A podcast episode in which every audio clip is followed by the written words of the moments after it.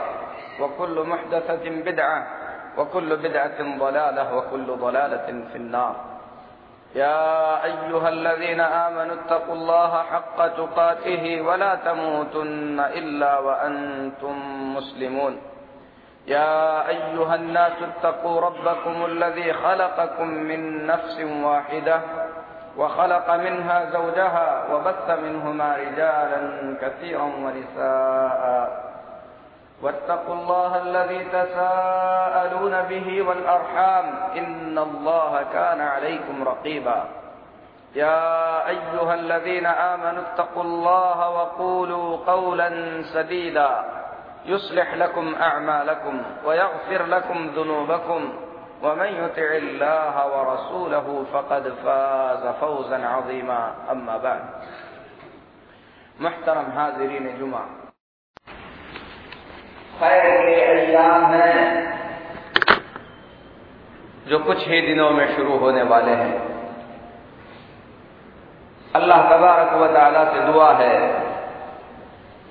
कि अल्लाह रब्बुल आलमीन हम तमाम को इन मुबारक दिनों में वो अमाल करने की तौफीक अदा फरमाए, जिनसे वो हमसे राज़ी हो जाए। अल्लाह तबारक व ताला हमारे उन तमाम भाइयों के हज के सफ़र को आसान फरमा दे, जो हज का इरादा किए हुए हैं और अपनी मेहरबानी से अल्लाह उसे कबूल कर ले। इस वक्त अल्लाह की रजा के खातिर, अल्लाह के घर की मोहब्बत अपने दिल में बिठाए हुए दुनिया के कोने कोने से लोग मक्का मुकर्रमा का रुख किए हुए हैं। अल्लाह के खलील इब्राहिम सलाम ने उस वादी में जो अजान दी थी, अल्लाह के हुक्म को बजा लाते हुए जब रब ने कहा, वअज़्ज़िन फिन्नास बिलहज्ज यअतूक रिजाला, वअला कुल्लि ज़ामिर यअतीन मिन कुल्लि फज्जिन अमीक़ लोगों में हज का ऐलान कर दो। लोग चलते हुए आएँगे। दुबली पतली ऊंटनियों पर आएँगे। हर तंग गली से और हर जगह से लोग उमड़ते हुए घर की तरफ़ चले आएँगे। अल्लाह ने अपना वादा सच्चा कर दिखलाया। दुनिया के मुख्तलिफ़ ममालिक से लोग इस घर की तरफ़ खींचे चले जा रहे हैं। ये अजीम फरीदा जो अल्लाह तबारक व ताला ने उम्मत मुहम्मदिया पर लिखा सबीला। लोगों पर अल्लाह की जानिब से, जो काबा तक पहुँचने की ताकत रखते हैं, हज फ़र्ज़ किया गया है तो इस फरीजे को अंजाम देने के लिए अल्लाह के बंदे मक्का मुकर्रमा में जमा हो रहे हैं। मेरे मुख्तरम भाई। हज एक अजीम इबादत है जो अल्लाह तबारक ने उम्मत मुहम्मदिया पर फ़र्ज़ करार दी है। इस अजीम इबादत को अंजाम देने में जिस कदर मुमकिन हो सके इंसान को जल्दी करना चाहिए। हलाल, सरमाया जमा करके अपनी ज़िंदगी में कम अज कम एक मर्तबा इस फरीजे को अंजाम देकर इंसान अल्लाह की जानब से किए गए उस वादे का मुस्तक बन जाए, जिसमें नबी करीम सल्लल्लाहु अलैहि वसल्लम ने फरमाया, मन हज हादल बैत, वलम यरफुत वलम यफसुक रजा मिन जुनूबिही कयौमिन वलदतहु उम्मु जो शख्स इस घर का हज करे, बेहयाई फिस्क फजूर से अपने हज में पाक रहे, हज से ऐसे लौटता है, गोया उसकी माँ ने उसे अभी जन्म दिया हो। और दूसरी रिवायत में फरमाया अल हज्जुल मबरूर लहू जन्ना मकबूल हज, मबरूर हज, इसका बदला जन्नत के सिवा कुछ भी नहीं है। जिन लोगों ने हज किया है, अल्लाह उनके हज को हज मबरूर बनाए। जो लोग हज गुजार रहे हैं, अल्लाह उनके सफ़र को आसान करे, उनके हज को कबूल फरमाए। जो लोग अभी इस सआदत से दो चार नहीं हुए हैं, इस सआदत से नहीं नवाजे गए हैं अल्लाह से हमारी दुआ है कि अल्लाह तबारक व ताला उनकी ज़िंदगी में ज़रूर ये सआदत उन्हें नसीब फरमाए। मेरे महतरम भाइयों, हज जिस कदर मरगूब इबादत है यकीन उसी कदर अल्लाह तबारक व ताला ने उसमें मशक्क़तें भी रखी हैं। इसीलिए नबी करीम सल्लल्लाहु अलैहि वसल्लम ने उसे जिहाद ही नहीं, बल्कि अफजल जिहाद करार दिया है। इस अजीम सफ़र का आज के खुतब जुमा में हम इंशा मुख्तसर तरीका बयान करने की कोशिश करेंगे। सबसे पहले आदमी को चाहिए कि अपनी नीयत को पाक करे, क्योंकि अल्लाह तबारक व ताली आमाल में से सिर्फ़ उसी अमल को कबूल फरमाता है जो खालिश अल्लाह के लिए हो। इसी तरीके से आदमी को चाहिए कि हर इबादत के अंजाम देने से पहले इखलास के साथ साथ उस अमल को मोहम्मद रसूलुल्लाह सल्लल्लाहु अलैहि वसल्लम के बताए हुए तरीके के मुताबिक अंजाम दे। क्योंकि जो अमल खालिश नहीं है, उसे अल्लाह कबूल नहीं फरमाता।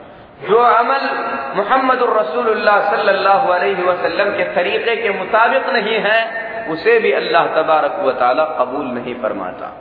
तो हर अमल के कबूल होने के लिए दो शर्तें ज़रूरी हैं, दो चीज़ें ज़रूरी हैं। पहली चीज़ तो यह है कि अमल अल्लाह के लिए खालिश हो, और दूसरी चीज़ यह है कि उस अमल को मोहम्मद सल्लल्लाहु अलैहि वसल्लम की सुन्नत और आपके तरीके के मुताबिक अंजाम दिया जाए। मेरे मुहतरम भाइयों हज का सफ़र इतात और फर्मा बरदारी का सफ़र है।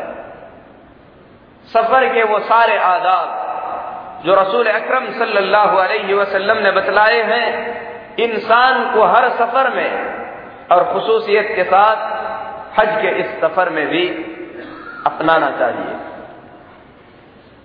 सफ़र के आदाब का ख्याल करते हुए इंसान इस सफ़र का आगाज़ करे। अल्लाह तबारक व ताली ने खसूसियत के साथ इस सफ़र का ज़िक्र करते हुए फरमाया व तजवदू अलबाब। तोशा अपने साथ रखो। सफ़र की तैयारियाँ, जो चीज़ें सफ़र में काम आने वाली हैं, उसे अपने साथ में लो। और सबसे बेहतरीन तोशा जो इंसान तैयार करता है, तकवा और परहेजगारी का तोशा है। मुझसे डरते रहो अय अकल वालो, ये बात अल्लाह तबारक व ताला ने हम इंसानों से कही। तो मेरे मुख्तरम भाइयों, अल्लाह रब्बुल पर तवक्कुल करने के साथ साथ सफ़र में काम आने वाली जो चीज़ें हैं, उन चीज़ों को भी इंसान को चाहिए कि अपने सफ़र में ले। तवक्कुल के नाम पर अल्लाह पर भरोसे का ढोंग करते हुए इंसान किसी दूसरे पर बोझ ना बने। बल्कि अपने सफ़र का खर्च, अपनी ज़रूरत की चीज़ें इंसान बजाते खुद उठाए। क्योंकि एक मुबारक सफ़र के लिए जा रहा है और इंसान किसी पर बोझ ना बने। जब सफ़र का आगाज़ करे उन तमाम दुआओं का ख्याल करे जो रसूल अकरम सल्लल्लाहु ने सफ़र में बतलाई है। उसके बाद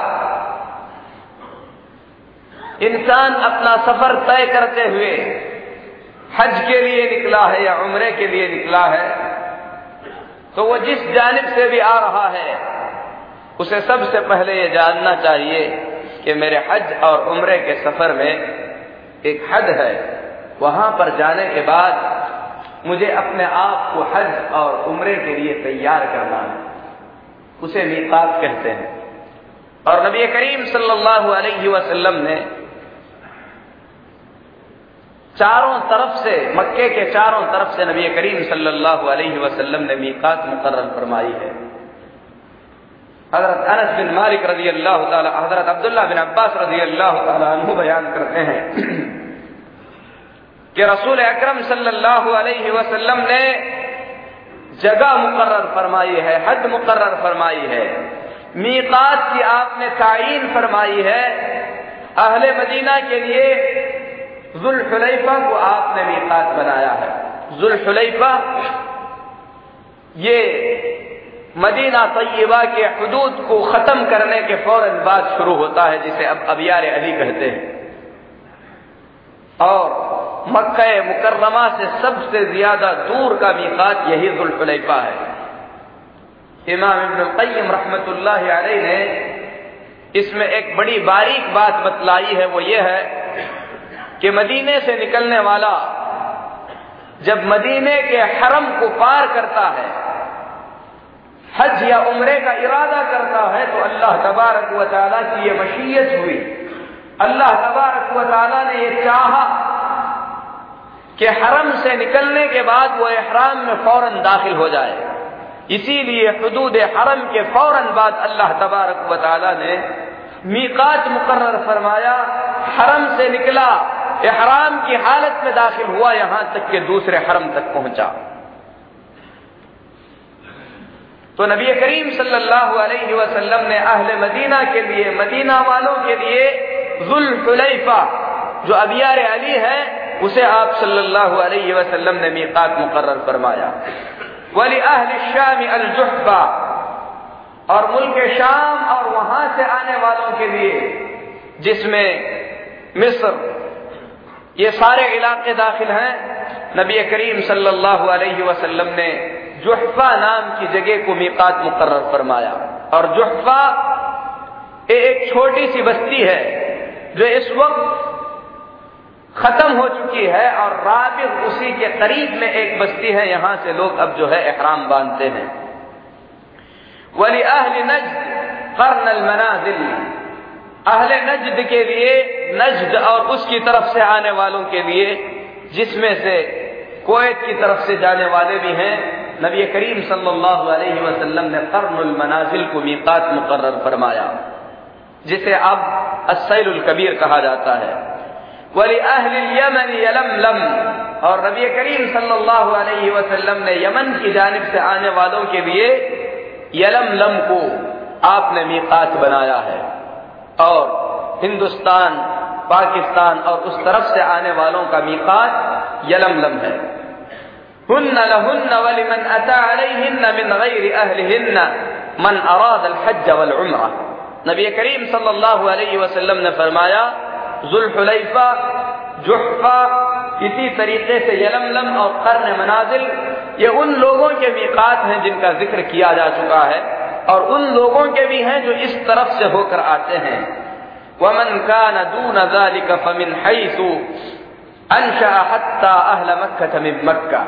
नबी करीम सल्लल्लाहु अलैहि वसल्लम ने फरमाया, जो मीकात के अंदर पड़ने वाले हैं, यानी जो मीकात और मक्के के बीच में रहने वाले हैं नबी करीम सल्लल्लाहु अलैहि वसल्लम ने फरमाया, वो लोग वहीं से एहराम बांधेंगे जहाँ से उनकी बस्ती है। यहाँ तक के मक्का वाले मक्का से एहराम बांधेंगे। और उमुल मुमिनीन, आयशा सिद्दीका रज़ी अल्लाह तला फरमाती हैं कि नबी करीम सल्लल्लाहु अलैहि वसल्लम ने अहले इराक और इराक की तरफ़ से आने वालों के लिए इराक नाम की जगह को नबी करीम सल्लल्लाहु अलैहि वसल्लम ने मीकात बतलाया है।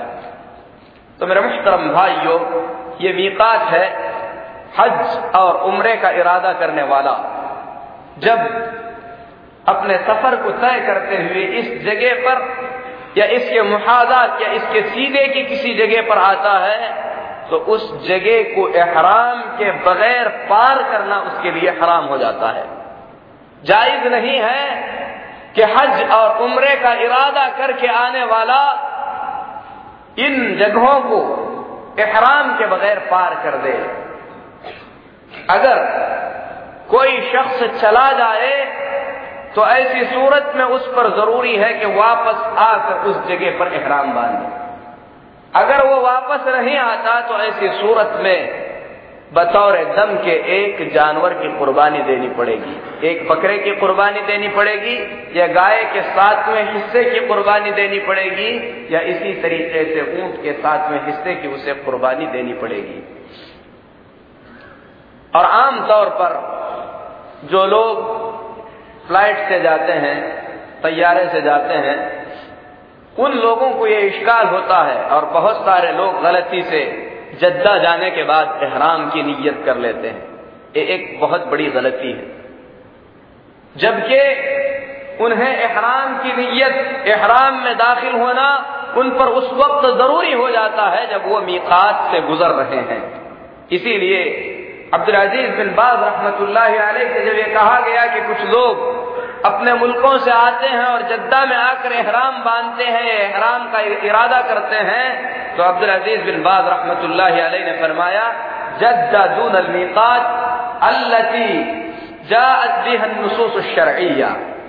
जद्दा मीकात को पार कर चुका है, यानी मीकात के आगे है, और इस तरीके से करना शरय नसूस की मुखालफत है। और इबन उसैमीन रहमत फरमाते हैं, जो शख्स जद्दा को मीकात समझता है, वो बड़ी गलती पर है। मीकात उससे पहले है। यलम लम में हमको मीका एहराम बाँध लेना है। कोई अगर दूसरी तरफ़ से जा रहा है तो उसे उससे पहले ही जो है, एहराम बाँध लेना है, जहाँ पर मीकात है। ब्रह्मतरम भाइयों, जब हम मीकात पर पहुँच गए, हज या उम्रे का इरादा करते हैं तो ऐसी सूरत में हम तमाम को चाहिए कि रसूल अकरम सल्लल्लाहु अलैहि वसल्लम की सुन्नतों का ख्याल करें और उसके मुताबिक जो है एहराम का इरादा कर नबी करीम सल्लल्लाहु अलैहि वसल्लम ने एहराम के लिए गुस्ल फरमाया। तो गुस्ल करना सुन्नत रसूल सल्लल्लाहु अलैहि वसल्लम से साबित है। इसी तरीके से उम्मुलमुमिनीन आयशा सिद्दीका रज़ी अल्लाह तहा फरमाती हैं, बुखारी शरीफ की रिवायत है फैयद रसूल सल्लल्लाहु अलैहि वसल्लम लिहुरमिही व लिहिल्लिही। मैंने नबी करीम सल्लल्लाहु अलैहि वसल्लम के जिस्म मुबारक पर खुशबू लगाई है। आपके एहराम बांधने से पहले तो आदमी गुसल करे, गुसल करने के बाद अपने जिस्म पर खुशबू लगाए, ये रसूलुल्लाह सल्लल्लाहु अलैहि वसल्लम से साबित है। याद रहे कि खुशबू जिस्म पर लगानी चाहिए। अगर आप कपड़े पर खुशबू लगा रहे हैं, जिस कपड़े को आप एहराम के लिए पहनेंगे तो ये जायज़ नहीं है। क्योंकि खुशबू वाला कपड़ा एहराम की हालत में पहनना दुरुस्त नहीं है। जिसम पर आप खुशबू लगाएँ। अगर उस खुशबू का असर बाद में बाकी रहे तो इसमें कोई मुजायका नहीं है, इसमें कोई हरज नहीं है। क्योंकि बुखारी शरीफ की उसी हदीस में माँ आयशा रज़ी अल्लाह फरमाती हैं, गोया कि मैं नबी करीम सल्लल्लाहु अलैहि वसल्लम की मांग में खुशबू की चमक देख रही हूँ, और उस वक्त आप सल्लल्लाहु अलैहि वसल्लम एहराम की हालत में थे। तो आप अपने जिसम पर, अपने सर पर खुशबू लगा सकते हैं। एहराम की नीयत करने से पहले, एहराम का इरादा करने से पहले। फिर उसके बाद आप जो मर्द हैं, उनको चाहिए कि दो चादरें एहराम के लिए इस्तेमाल करें। एक को इजार के तौर पर और एक को जो है चादर के तौर पर। जैसा कि अहादीस अभी बयान की जाएँगी, नबी करीम सल्लल्लाहु अलैहि वसल्लम ने कुछ कपड़ों के पहनने से मना फरमाया है हालत एहराम में। हज़रत अब्दुल्ला बिन उमर रज़ी अल्लाह तु फरमाते हैं, एक आदमी ने रसूल अकरम सल्लल्लाहु अलैहि वसल्लम से पूछा, सवाल किया कि हालत एहराम में आदमी को क्या नहीं पहनना चाहिए? हालत एहराम में आदमी को क्या पहनना चाहिए? ये सवाल एक आदमी ने नबी करीम सल्लल्लाहु अलैहि वसल्लम से किया तो नबी करीम सल्लल्लाहु अलैहि वसल्लम ने उस सवाल के जवाब में ऐसी चीज़ें बतलाई जिनका पहनना दुरुस्त नहीं है। आप सल्लल्लाहु अलैहि वसल्लम ने फरमाया, ला यलबसुल कमीज हालत एहराम में मर्द को कमीज पहनने की इजाज़त नहीं है।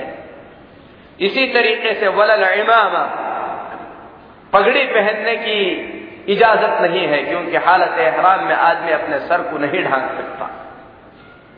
वलल सरावीन पाजामा पहनने की ज़रूरत, इजाज़त नहीं है। वलल बरानिस, इसी तरीके से सर से लेकर नीचे तक एक कपड़ा पहना जाता है, जिसे बुरनुस कहते हैं, जिस, जिससे सर भी ढांका जाता है, उसे पहनने की भी इजाज़त नहीं है। वलल खुफैन, इसी तरीके से हालत एहराम में मर्द मौजे नहीं पहन सकता, खुफ नहीं पहन सकता। हाँ वो शख्स जिसके पास पहनने के लिए चप्पल नहीं है। ऐसा आदमी अपने खुफ को, जो चमड़े का बना हुआ होता है, मोजे के तौर पर पहनते हैं, उसे काट कर तखने से नीचे तक पहन सकता है। वला तलबसु नबी करीम सल्लल्लाहु अलैहि वसल्लम ने फरमाया, कोई ऐसी चादर भी हालत एहराम में ना पहनो, जिसे तुमने जाफरान में डुबोया है। जाफरान के पानी से अगर किसी को रंगा गया है तो उस चादर का पहनना भी महरिम के लिए हालत एहराम में दुरुस्त नहीं है, और ना ही खुशबूदार घास है जिसे वरिश कहते हैं, उस, उसमें भी रंगी हुई चादर पहनना दुरुस्त नहीं है। तो इन अहादिस से पता यह चलता है कि हालत एहराम में आदमी ऐसा कपड़ा नहीं पहन सकता जिस कपड़े को पहनने के लिए सिला गया हो। कमीज की शक्ल में, पाजामे की शक्ल में, बुरनुस की शक्ल में, आदमी चादर पहन सकता है। लेकिन चादर है, अगर चादर फटी हुई थी, उसको सिला गया है, उसके पहनने में कोई हरज नहीं है। अगर किसी आदमी के पास एक चादर है, वो कटी हुई थी, उसको जोड़ने के लिए सिलाई लगाई गई है, ऐसी सिलाई की हुई चादर के पहनने में हरज नहीं है। जो मना किया गया है, वो ये है कि कमीज की शक्ल में ना हो। पाजामे की शक्ल में ना हो। जिसम पर पहनने के लिए जो कपड़े सिलाए जाते हैं, सिले हुए कपड़ों की शक्ल में ना हो, चादर की शक्ल में हो, आदमी उसे नीचे बाँध ले और ऊपर से ओढ़ ले। ये मर्दों के लिए है। और जहाँ तक औरतों की बात है, औरतें जो कपड़े आम दिनों में पहनती हैं, वही कपड़े हालत एहराम में भी पहनेंगी। बस शर्त यह है कि कपड़े ऐसे ना हो जिससे जेब और जीनत का इजहार होता हो। और ऐसा कपड़ा पहनना हालत एहराम में भी दुरुस्त नहीं है। हालत एहराम के अलावा आम दिनों में भी आम मर्दों के सामने ऐसा कपड़ा पहनने की इजाज़त नहीं है। तो औरतें अपना आम कपड़ा पहनेंगी, लेकिन हाथ में ग्लव्स नहीं पहनेंगी। इसी तरीके से पैर में मोजे नहीं पहनेंगी और जब मर्द सामने ना हो तो उस वक्त अपने चेहरे को नहीं ढकेंगी, बल्कि अपने चेहरे को खुला रखेंगी। जहाँ तक बच्चों की बात है, अगर आपके साथ आपके बच्चे हैं और आप चाहते हैं कि हज कराएँ या उम्र कराएँ तो इसकी शरीयत ने इजाज़त दी है। एक औरत ने अपने बच्चे को रसूल अकरम सल्लल्लाहु की तरफ़ उठाकर दिखाया, कहा अलिहाजा हज। अल्लाह के नबी सल्लल्लाहु अलैहि वसल्लम क्या इस बच्चे पर हज है? नबी करीम सल्लल्लाहु अलैहि वसल्लम ने फरमाया कि हाँ और इसका अजर तुमको मिलेगा। जो बच्चे हैं, उनकी तरफ़ से हज और उम्र जायज़ है, मशरू है। लेकिन बचपन में अगर किसी ने हज या उम्र कर लिया है तो इस्लाम की तरफ़ से जो हज का फरीजा है, उसकी तरफ़ से साकित नहीं होता। बाद में इस्तात आने के बाद जो हज फ़र्ज़ है, वो उस पर फ़र्ज़ रहेगा। बलूगत के बाद उस हज को अदा करना उस पर ज़रूरी हो जाएगा। तो उसको अगर लड़का है तो ऐसी सूरत में वही कपड़े पहनाए जाएँगे जो मर्दों के होते हैं और बच्चियों के लिए औरतों की तरह जो है कपड़े रहेंगे। तो मेरे मुहतरम भाइयों, अल्लाह के नबी सल्लल्लाहु अलैहि वसल्लम ने मुस्तदरक अहमद की मुस्नद अहमद की हदीस में फरमाया, लियहरिम अहदुकुम फ़ी इजारिन व रिदाइन व नअलैन हालत इहराम में एक चादर, एक लुंगी और जो है चप्पल पहनने चाहिए। ये जो है एहराम है। आदमी सिले हुए कपड़े न पहने। और एहराम के चादर को पहनना सिर्फ़ हालत एहराम में दाखिल होना नहीं है। अक्सर लोग समझते हैं कि एहराम के कपड़े हमने पहन लिया, हालत एहराम में दाखिल हो गए। ऐसी बात नहीं है। अभी आपने कपड़े पहने हैं। और ये कपड़े ज़रूरी नहीं है कि आप मीकात पर ही जाकर पहने। अगर आप बगैर जा रहे हैं, हवाई सफ़र है तो ऐसी सूरत में आप अपने घर में पाक व साफ़ होकर, खुशबू लगाकर, एहराम के ये कपड़े अपने घर में ही आप पहन कर जा सकते हैं। लेकिन आप इन कपड़ों के पहनने से एहराम में दाखिल नहीं होंगे, मुहरिम नहीं होंगे। अभी आप पर एहराम की पाबंदियाँ लागू नहीं होंगी। उस वक्त तक जब तक आप मीकात पर पहुंचकर उम्र या हज का इरादा नहीं कर लेंगे। जब आप मीकात पर पहुँच गए और वहाँ पर जैसा कि हमने बतलाया, गुसल किया, आपने कपड़े पहन लिए, फिर उसके बाद आपने अपने दिल में हज का या उम्रे का इरादा कर लिया। फिर उसके बाद आपने कहा अल्लाह का उम्रचन अय अल्लाह, मैं उम्रे के लिए तैयार हूँ, हाजिर हूँ। तो आप यहाँ से मुहरिम बन गए, हालत एहराम में हो गए। अब आप में और आम इंसान में कुछ फ़र्क है। आप पर कुछ पाबंदियाँ हैं जो आम इंसानों पर नहीं है। सबसे पहली चीज़ तो यह है कि अब आप खुशबू नहीं लगा सकते। खुशबू जो कि रसूल अकरम वसल्लम को प्यारी थी, पसंदीदा थी। खुशबू कौन पसंद नहीं करता? लेकिन अल्लाह ने मना कर दिया, कहा कि अब उसका इस्तेमाल आपके लिए हराम है, ये शरीयत है। अल्लाह जिस चीज़ को जब चाहता है हलाल करता है, जिस चीज़ को जब चाहता है अल्लाह तबारक व ताली हराम करता है। और हम अल्लाह के बंदे हैं, अल्लाह के हुक्म के पाबंद हैं। हमें यह हक नहीं है कि पूछें कि अल्लाह क्यों क्योंकि अल्लाह जो करता है, उसे कोई पूछने वाला नहीं है। बंदे जो कुछ करते हैं, उसके बारे में वो पूछे जाएँगे। अल्लाह ने हराम करार दिया, अब हमको उससे बचना ज़रूरी है। अगर आपने जानबूझकर खुशबू लगा ली तो ऐसी सूरत में आप मुजरिम करार पाएँगे। आपने एक जुर्म किया, आपने एक गलती की, और उस गलती की सजा ये होगी कि आपको एक बकरी बतौर दंड के बतौर फिदिये के आपको जबाह करनी होगी। खुशबू जो हलाल थी, अब वो आप पर हराम हो गई। सर ढांकना आपके लिए जायज़ था। आपने एहराम का जैसे ही इरादा कर लिया, सर ढांकना आपके लिए हराम हो जाएगा। आप टोपी नहीं पहन सकते, आप पगड़ी नहीं पहन सकते, लेकिन धूप से बचने के लिए आप छाता इस्तेमाल कर सकते हैं। कैसे कह रहे हैं? मीना में अल्लाह के रसूल सल्लल्लाहु अलैहि वसल्लम हारत एहराम में थे। हज़रत बिलाल रज़ी अल्लाह तु नबी करीब सल्लल्लाहु अलैहि वसल्लम पर कपड़ा ताने साया किए हुए थे। अल्लाह के नबी सल्लल्लाहु अलैहि वसल्लम हालत एहराम में थे, लेकिन साया आप पर किया गया था। तो आप साया कर सकते हैं धूप से बचने के लिए।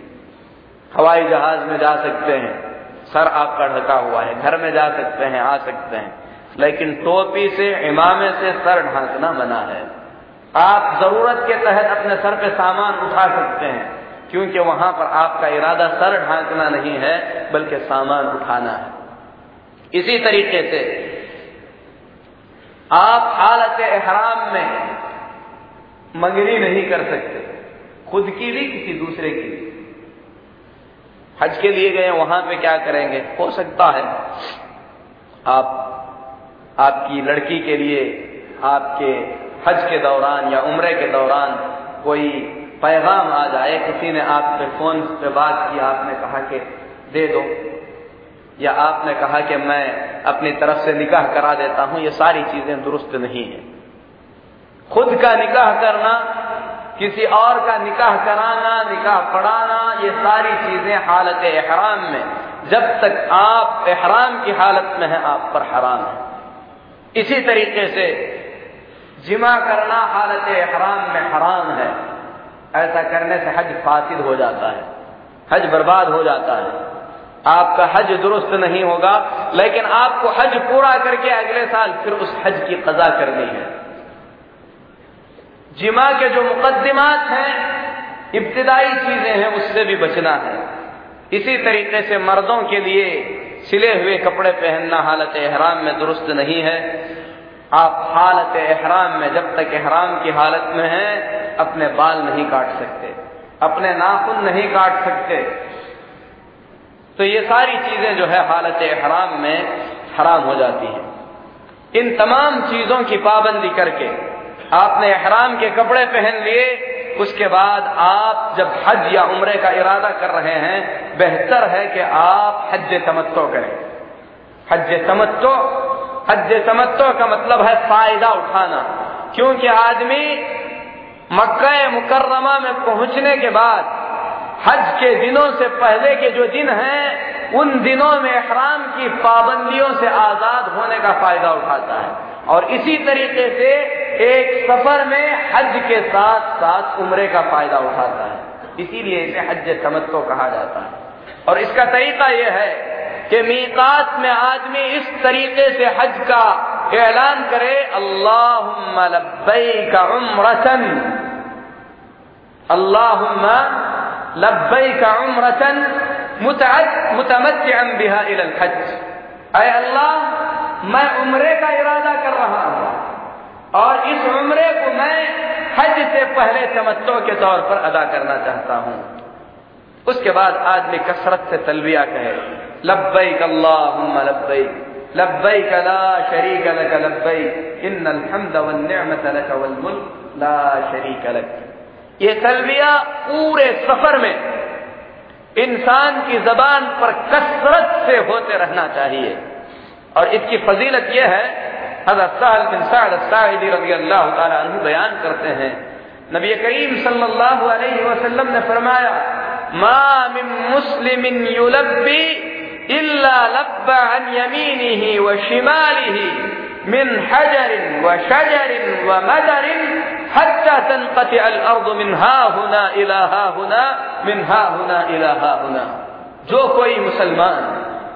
तलबिया कहता है, लब्बैक कहता है, अल्लाह के नबी सल्लल्लाहु अलैहि वसल्लम फरमाते हैं, उसके लब्बैक के साथ ज़मीन पर पाए जाने वाले कंकर और पत्थर और दरख्त इतनी इतनी दूर तक उसके साथ तलबिया कहते हैं।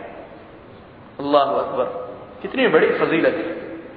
अल्लाह के नबी सल्लल्लाहु अलैहि वसल्लम ने फरमाया, हत्ता तनकत अल अर्द मिनहा हुना इलाहा हुना ज़मीन के इस हिस्से से लेकर उस हिस्से तक सारे पत्थर, सारे दरख्त उसके साथ तलबिया करते हैं।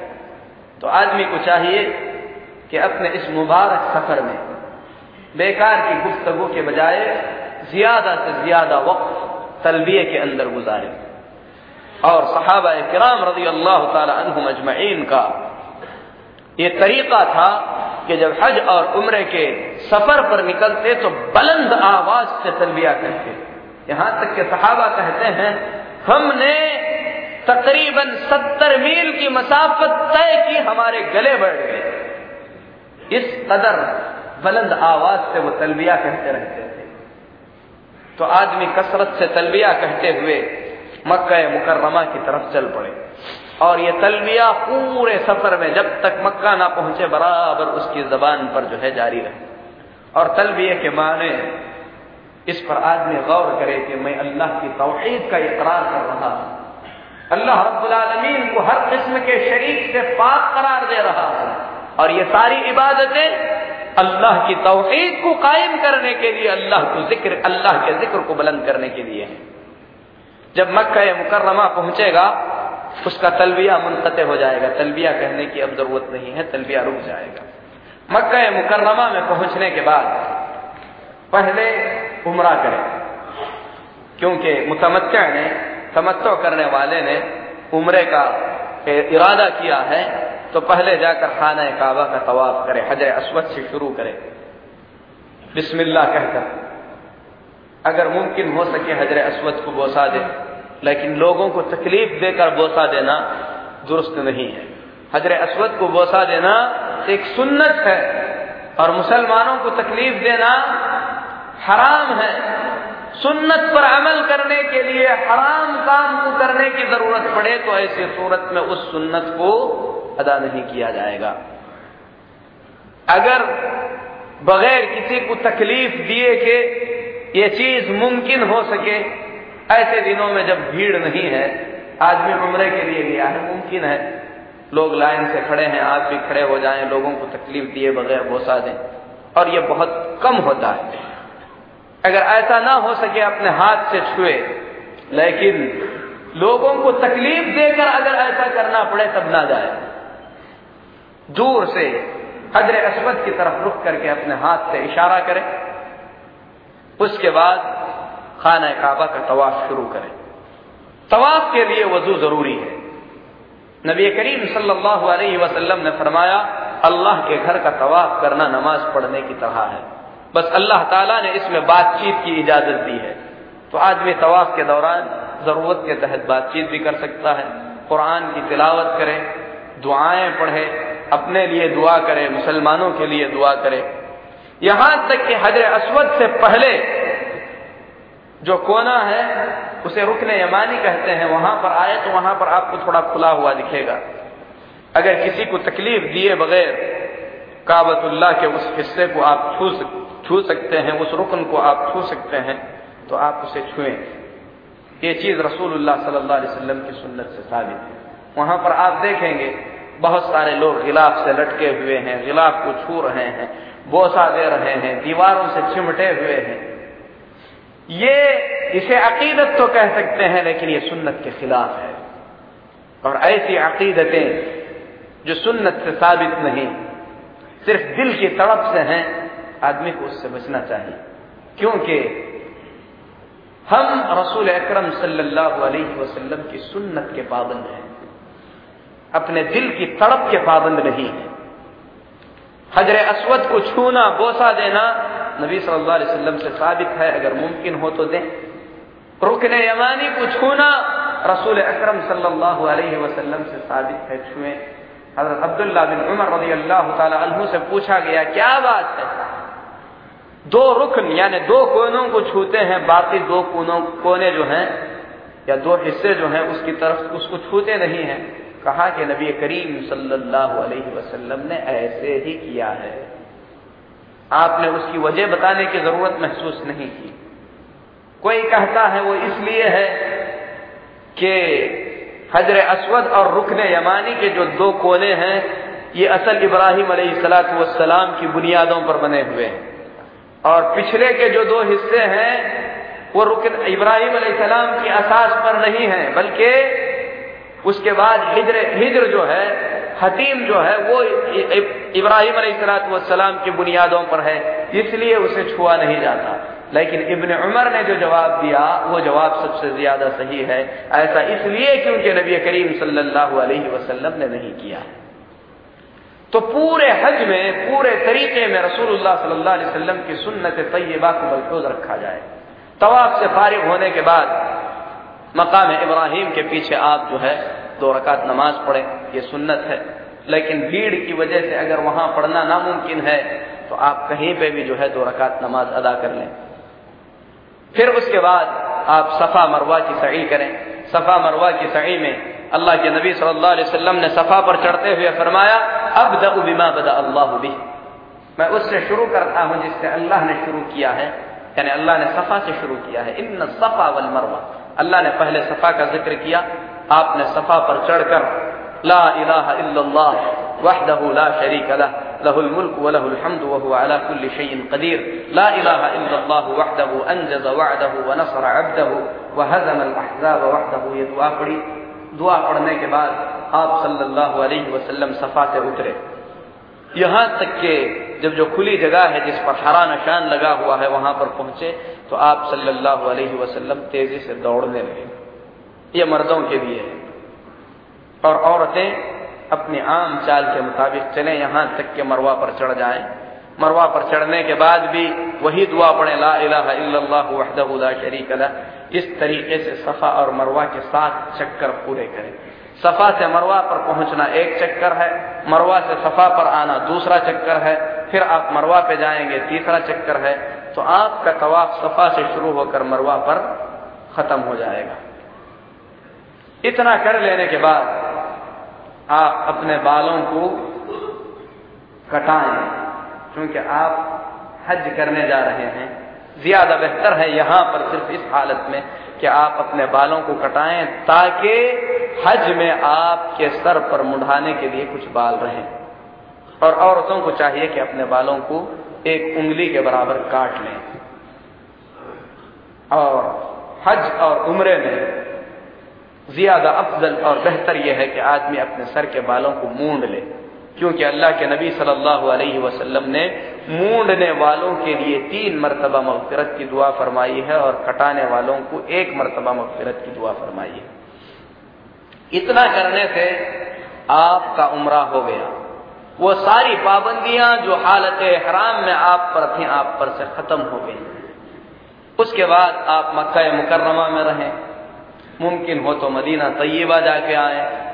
उसके बाद आठ तारीख को जिलहज्जा की आठ तारीख को जिसे यौम तरविया कहा जाता है, आपको मीना की तरफ़ जाना है। मीना में जाकर जहर, असर, मगरिब ईशा और फजर की नमाज़ आपको उसके वक्त में कसर करके मीना में अदा करनी है। फजर की नमाज़ के बाद आप अरफा जाने की तैयारी करें। अरफा की तरफ़ निकलने के बाद, अरफा के मैदान में अल्लाह के नबी सल्लल्लाहु अलैहि वसल्लम अरफा अरफा की जगह पर, यानी अरफा से पहले जो मैदान है अल्लाह के नबी सल्लल्लाहु अलैहि वसल्लम, वहाँ पर सूरज के ढलने से पहले पहुँच गए थे। एक मस्जिद बनी हुई है। अल्लाह के नबी सल्लल्लाहु अलैहि वसल्लम उस मस्जिद के पास रुके रहे। जब सूरज ढल गया, उसके बाद अल्लाह के नबी सल्लल्लाहु अलैहि वसल्लम अरफा के मैदान में दाखिल हुए।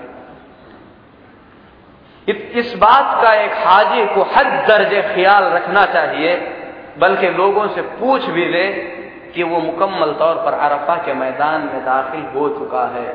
क्योंकि अल्लाह के नबी सल्लल्लाहु अलैहि वसल्लम ने अरफा के अंदर क्याम करने को हज करार दिया है। और ये उलमा का मुतफक अलई फतवा है। कि अगर कोई आदमी हज के पूरे अमाल अंजाम देता है, लेकिन अरफा के मैदान में जिस दिन हाजिरी देना है, उस दिन वह हाजिर नहीं हो सका तो उसका हज दुरुस्त नहीं है, उसका हज गैर तमाम है, उसका हज सही नहीं है। और यहाँ पर गौर करने की बात यह है कि जो मस्जिद अरफा के मैदान में बनी हुई है उस मस्जिद का पिछला आधा हिस्सा अरफा के मैदान में है और अगला आधा हिस्सा अरफा के मैदान से बाहर है। अगर कोई मैदान, मस्जिद में जाकर ये समझ लेता है कि मैं अरफा के मैदान में आ गया हूँ तो ये गलत है। क्योंकि आधी मस्जिद अरफा के आगे है। इसीलिए आदमी को चाहिए कि अरफा के मैदान में दाखिल हो चुका है, इसका मुकम्मल तौर पर यकीन करे और अरफा के मैदान में कसरत से आदमी दुआ करे।